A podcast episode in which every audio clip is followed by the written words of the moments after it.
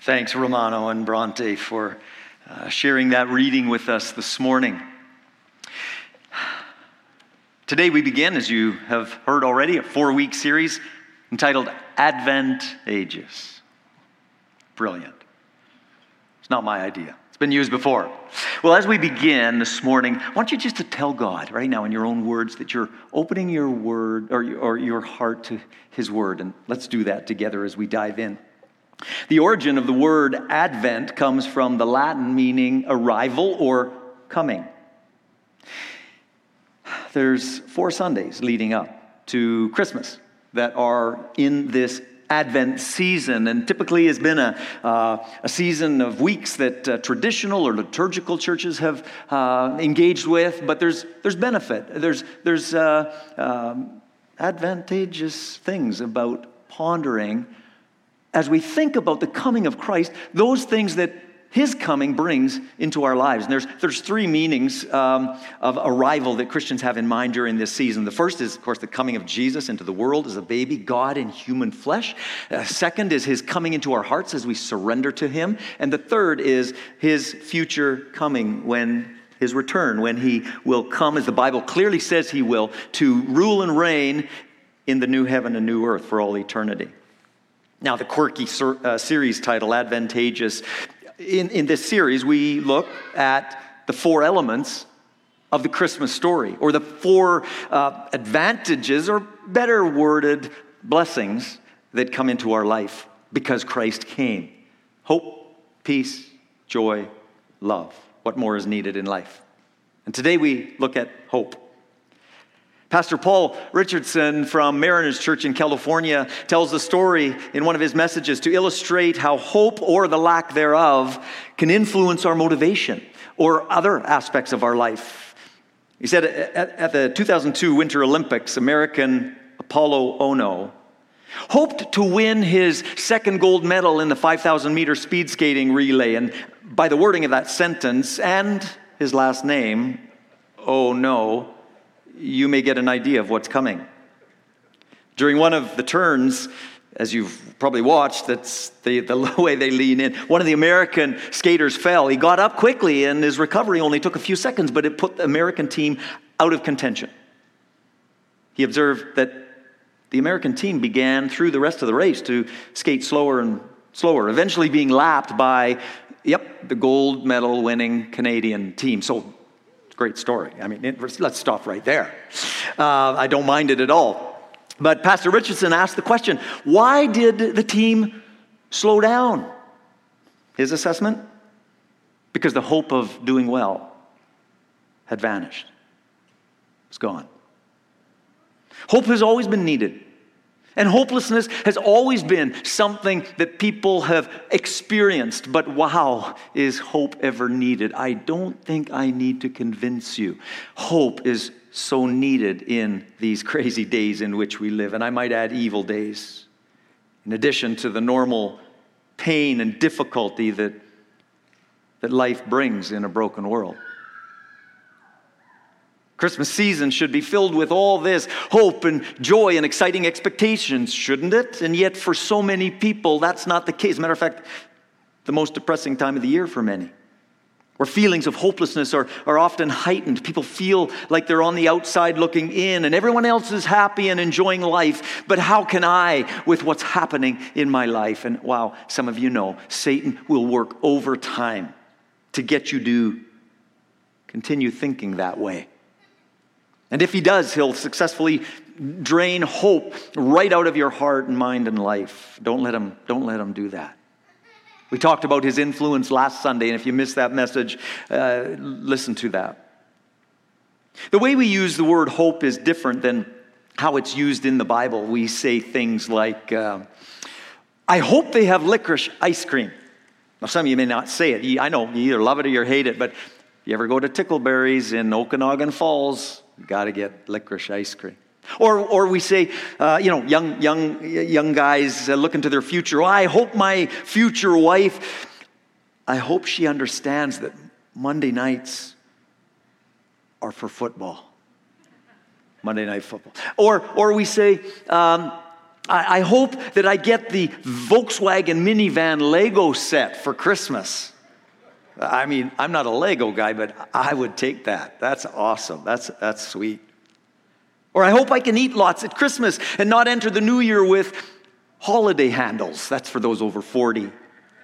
We use this word hope, but when we use it, we're not sure we're going to get or experience what we're expressing we're hoping for, right? In how we most often use that word. Well, the way it's used in the Bible is different.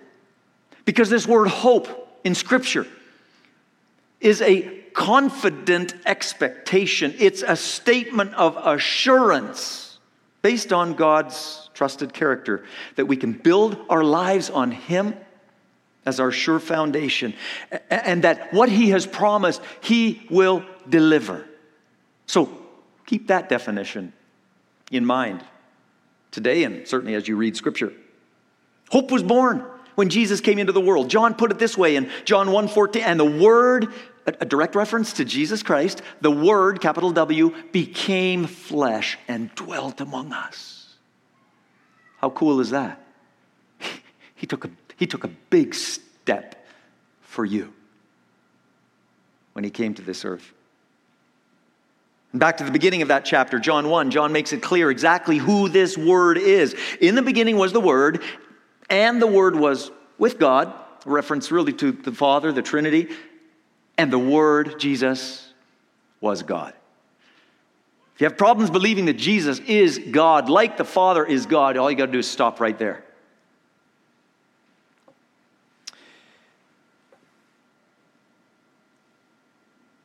Running a little behind, so I'm just sifting through here as we go. Hope in, in the midst of suffering. Let's go there. No one needs a sense of hope more than those who are in the midst of suffering. And some of you are. Some of you in this place, you've come and you didn't feel like coming today. You're in pain, you're facing difficulties like you've never before, and hope seems to dissipate or be dissipating. Some of you engaging online, that's where you're at today. I want you to hear, please hear this message from God today. Suffering has been a part of our world since Adam and Eve chose to turn their back on God and sin against Him, which brought every type of brokenness that we see in our world today and into our lives. Some of you are walking that out right now. Some of you have been in a time of suffering for a protracted period of time, and you've got big questions that you even thought you would never wrestle with.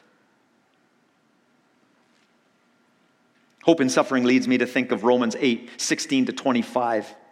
And I ask you to note this passage and the other passages I'll share and, and, and read and reread because time prohibits us from kind of delving in the way I'd like to, especially in this passage here.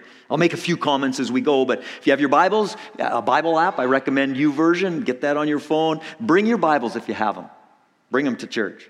Open them online, okay? So do that now. Uh, if you don't have a Bible, I put four copies of the scriptures. Feel free to take one afterward or now if you want. Seriously, uh, we want to want to give you uh, a Bible. And online, folks, uh, let us know. Contact us and we'll send you one. Verse 16 of Romans 8 For the Spirit, capital S, the Holy Spirit, part of the Trinity of God, one God, three persons. We'll talk about that later, not today, but another conversation. Anytime, let me know. For his spirit joins with our spirit to affirm that we are God's children. And again, here we could stop and receive all the hope we need in a truth like that, really.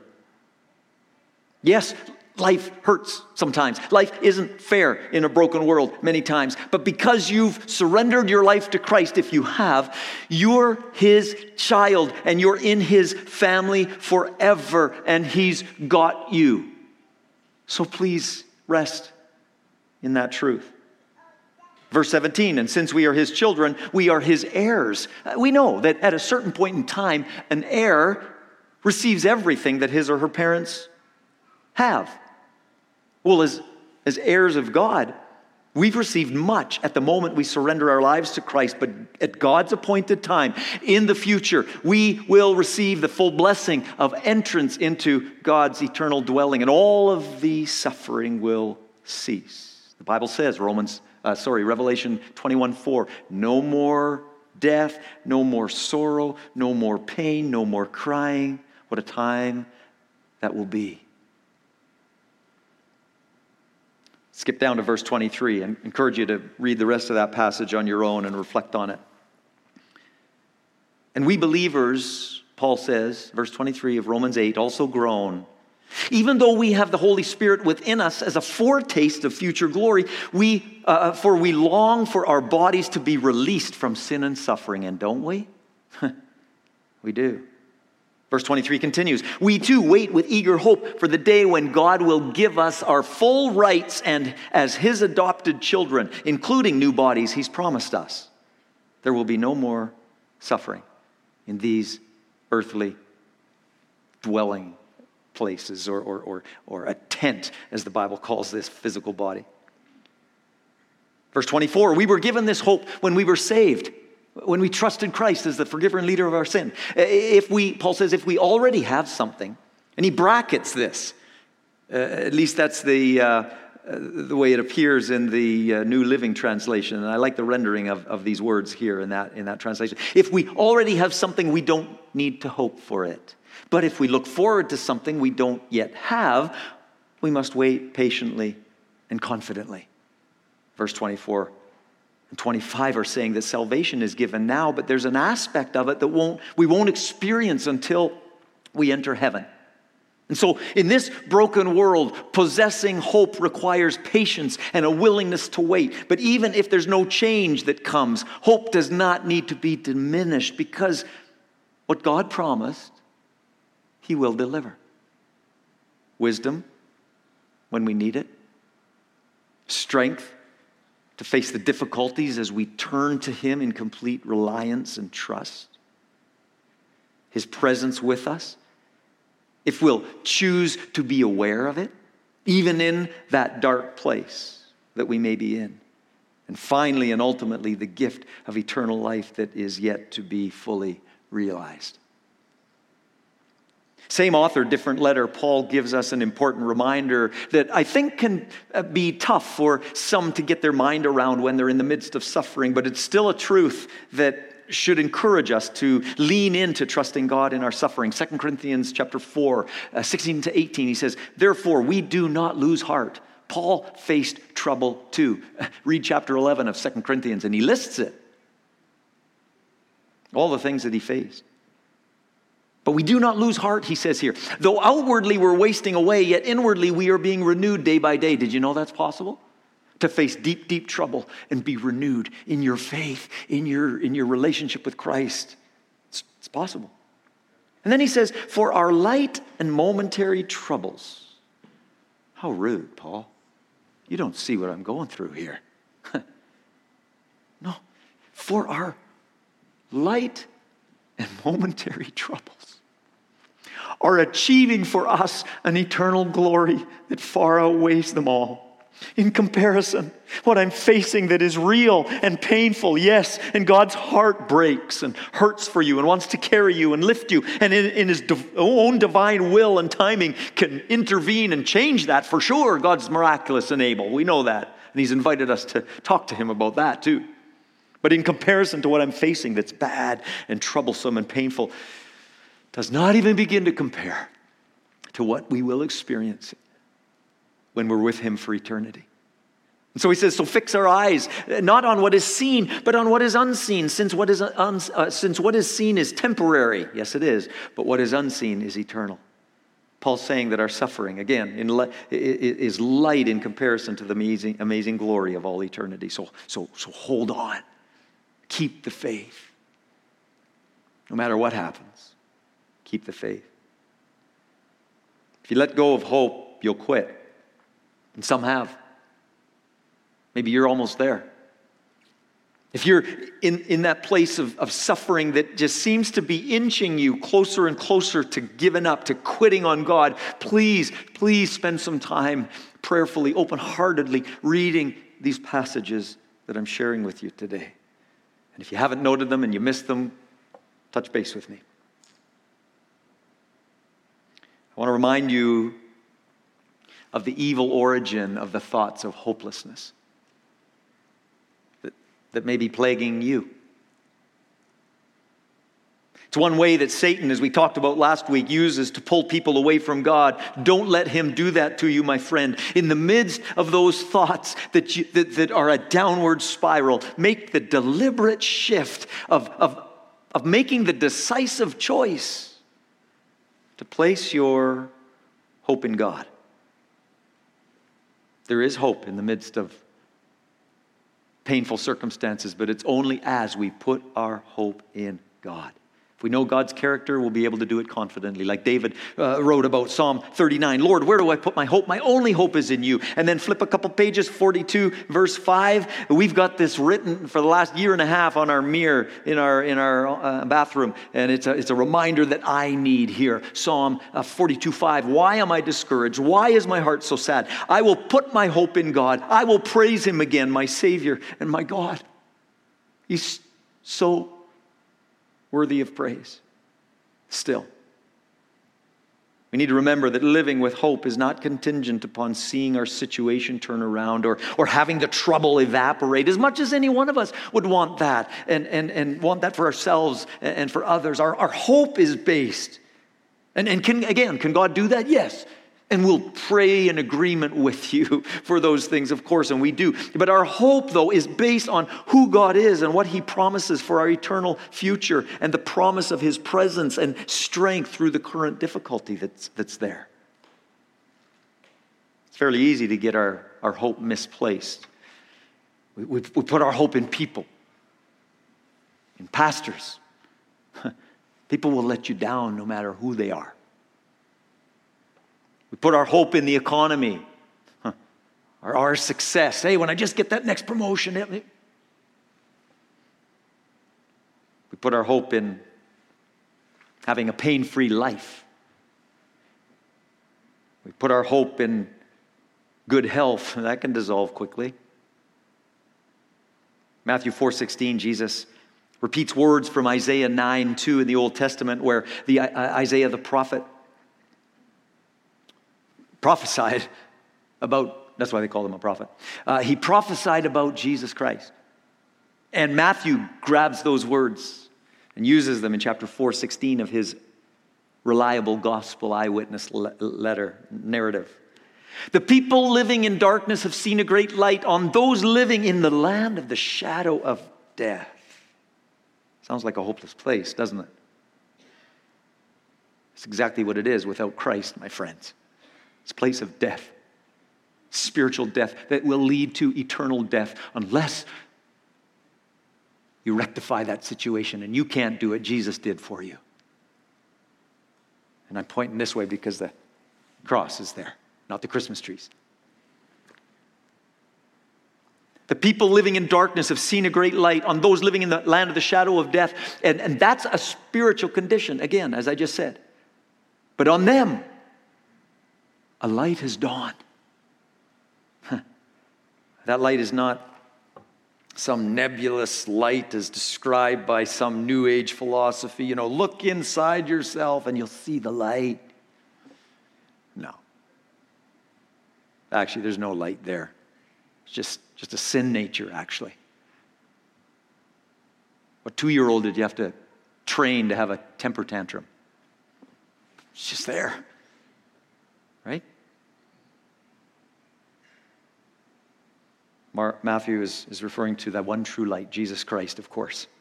The source, the only source of all hope. The people living in darkness have seen a great light. And we can feel hope rush into our hearts as those words echo down through the centuries since Isaiah first said them about the one who was and is and is to come. He's eternal and he's able to sustain you, to lift you, to intervene, and most of all, to carry you safely into eternity, into his e- eternal family in heaven. Yeah, between now and that time, we walk through some deep, deep waters sometimes. But between now or at that time, when we fully realize His grace and, and, and, and our, our eternal salvation that we have received and has put us into a new family, again, will, will, be, will be fully realized. After World War II, Viktor Frankl, an Austrian physicist and Holocaust survivor, studied the people who were in the prison camps and looked at the differences between those who survived and those who died. And he found that in many cases, it was not the person's uh, physical health. It was not their uh, determination and grit. No, it was one thing. It was that for whatever reason, they had hope that they'd see the other side of the war. They had hope that they would see freedom again. Those who lost hope died, was his assessment. If Christmas is about anything, it's about hope. Because Jesus is hope personified. And so if you're struggling with feelings of hopelessness in your situation right now, I, I believe that God orchestrated circumstance so you would be here to hear this message. Or you're engaging online and you, at some point, maybe even today, you thought, well, how did I end up here? What, what am I doing? God can orchestrate those things. And if you're feeling hopeless to any degree, for any reason, God's a loving God that had you here, that had you connect in, as you are.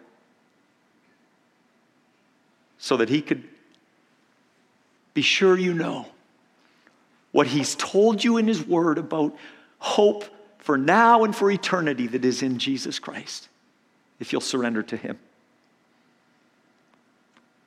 I say it again. God delivered hope at what we call Christmas now through Jesus Christ. Would you, would you receive him today? Would you trust him today? Would you surrender your life to him today? That's what he's asking. Because as I often say, he loves you most and he knows you best. So, what's keeping you from taking that step of full surrender and trusting Christ as the leader of your life and the forgiver of your sin?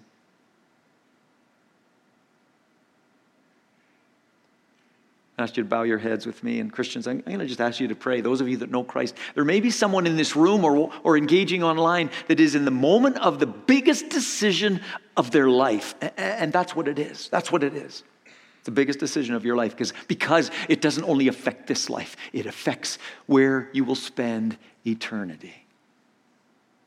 That's the biblical truth, and I believe it with all of my heart. Those who are in this place, I'm going to ask you if you want to surrender your life to Christ today, or you've wandered far from Christ, you just today's a day of recommitment of your life to Him. I'm going to ask you to lift your hand in a moment and, and look my way. And I'm going to step in a bit past those lights, and now I can see a little better. If you're online, you can, um, I forget the word, but there's a something button there. That's a good word. Uh, that you can, you can ask for prayer, or you can indicate, or you can fill out the, the connection card digitally that's there and just say, I prayed to receive Jesus today, to surrender my life to Him. And we'd love to come alongside and, and not harass you at all, but to, to help you in any way if we can, answer any questions, get you some resources to, to, to help you uh, grow, as we're all doing, uh, uh to grow your, your, your new relationship with Christ. So, in this physical space, is there anyone today who would say, I want to commit my life to Christ, or today is a day of recommitment of my life to Jesus. Anybody at all? Just raise your hand and, and look my way. I want to give you that opportunity this morning. Thank you for your courage and your honesty. That is awesome, exciting. As a matter of fact, in Luke 15, the, the Gospels, it, it says that when people make that decision to follow Christ, the angels in heaven rejoice, and they're rejoicing. They're, they're on a party in heaven right now. Serious? Anybody else? Father, we thank you for showing us your amazing love through sending your son Jesus, and Jesus for showing your amazing love by willingly coming knowing what you were going to face on the cross for us to pay sin's penalty for me, for each one of us. And we are so thankful. We're, we're, we're, grateful. And in return, we do surrender our lives to you. Thank you, Lord. We, we, we, we thank you for your, your, your gift of grace, your forgiveness that we don't deserve. And I pray for this lady in this room right now and, and others online, maybe who are making the same decision, that you would just show them the truth of who you are. Remind them of the power of the resurrection of Christ. Help them to, to see biblically that we have Christmas because Easter was needed the cross and the resurrection for our eternal salvation. And you, Jesus, stepped into that. And we thank you. We trust you. We surrender to you. Thank you for the gift of hope that comes to our hearts and minds and lives because of who you are, God. And others that are going through deep, deep waters and trouble right now, I pray your strength. I pray, God, as you've invited us to, to just trust you for miraculous outcomes, both spiritually in our hearts and lives, but even in the situation, God. Bring healing where that's needed. God, you're the great physician, you're able. So we humbly ask for your divine touch. We place our faith in you. For whatever the need is, as, as Pastor Brendan already prayed today, God, we pray your divine intervention in these difficult situations. And until that time of freedom from that comes, may hope not dissipate or diminish in the hearts and minds of people, I pray. In any one of us, I pray. In Jesus' name, amen.